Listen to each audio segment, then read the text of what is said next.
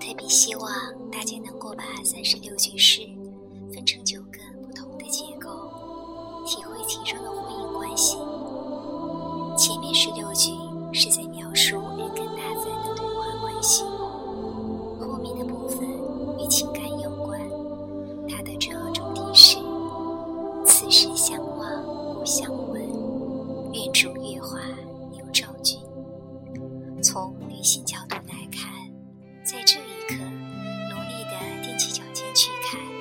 是望不见的。所以他说：“此时相望不相闻。”人在现实的绝望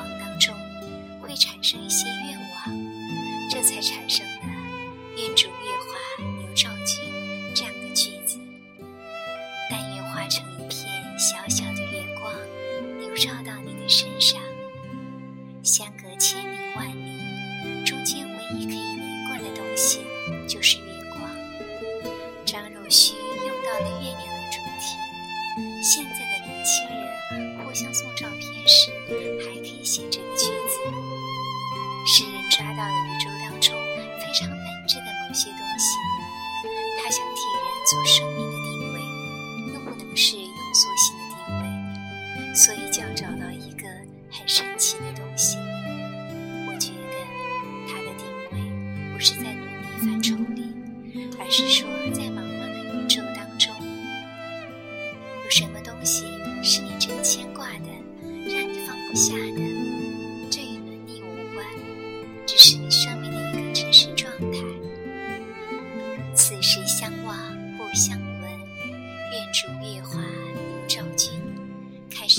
现实当中的绝望转成巨大的愿望。在春江花月夜中，现实有阻隔人的力量，只有大自然会将其连接在一起。月光原本是无情的，可是在这一刻，刚好变成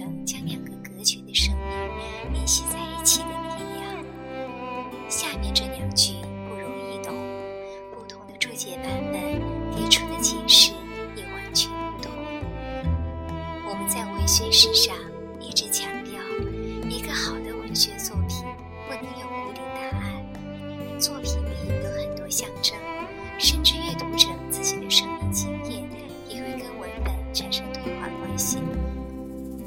我希望自己所做的诠释可以为诗句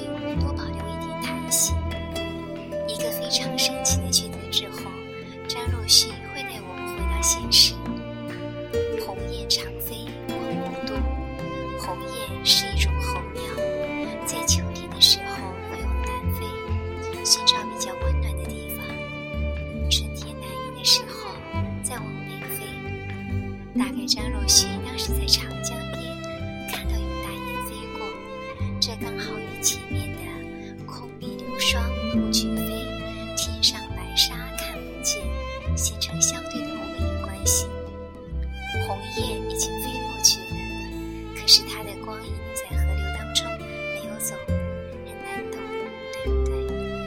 徐志摩的诗作《偶然》当中有一句：“我是天空里的一片云，偶尔投影在你的波心。”讲的也是这种意境，就是有一种东西经过了，好像不存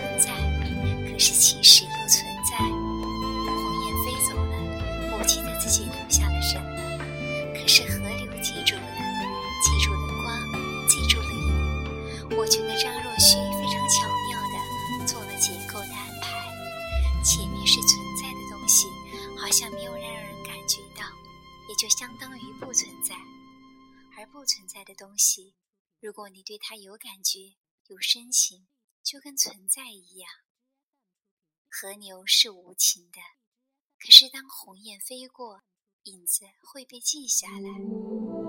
有时我们在公共汽车上偶然碰到一个人，那个人下车走了，却可能在你的生命里变成一首诗。可是那个人不会知道，不存在却变成了永恒的存在。这其实是哲学上的对仗关系。我希望大家注意：空里流霜不觉飞，天上白沙看不见。与鸿雁长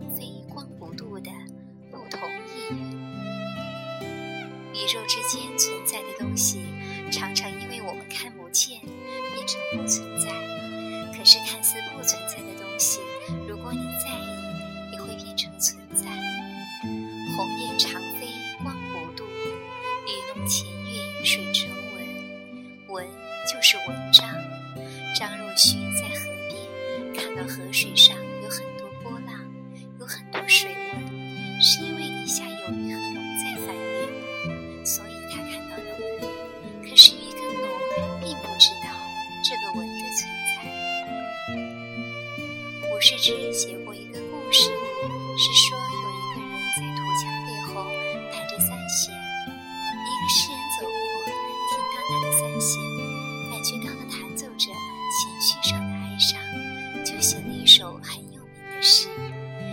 这个诗人并没有看到弹三弦的人，弹弦的人也不知道他影响了诗人。宇宙之间有很多因果，我们常常觉得某个东西微不足道，可其实它力量很大。我们每一个存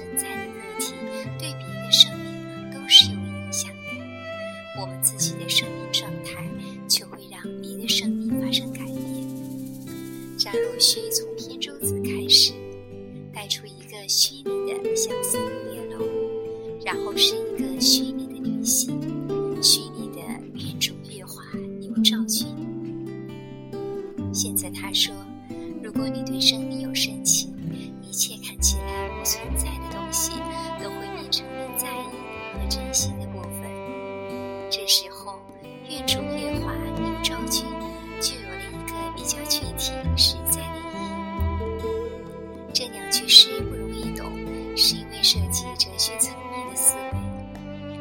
这个世界上，当你对很多事物怀抱着很大的生气，一切看起来无情的东西都会变得有情。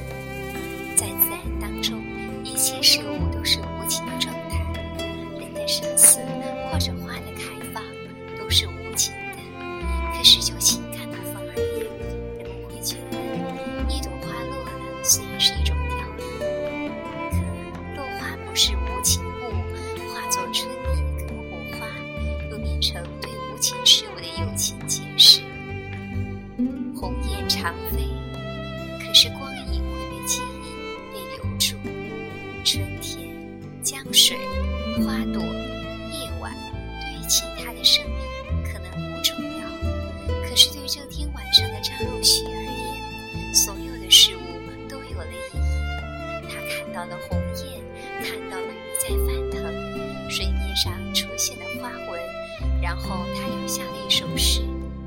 一千多年以后，我们在一个好像跟诗毫无关系的环境里面读这首诗。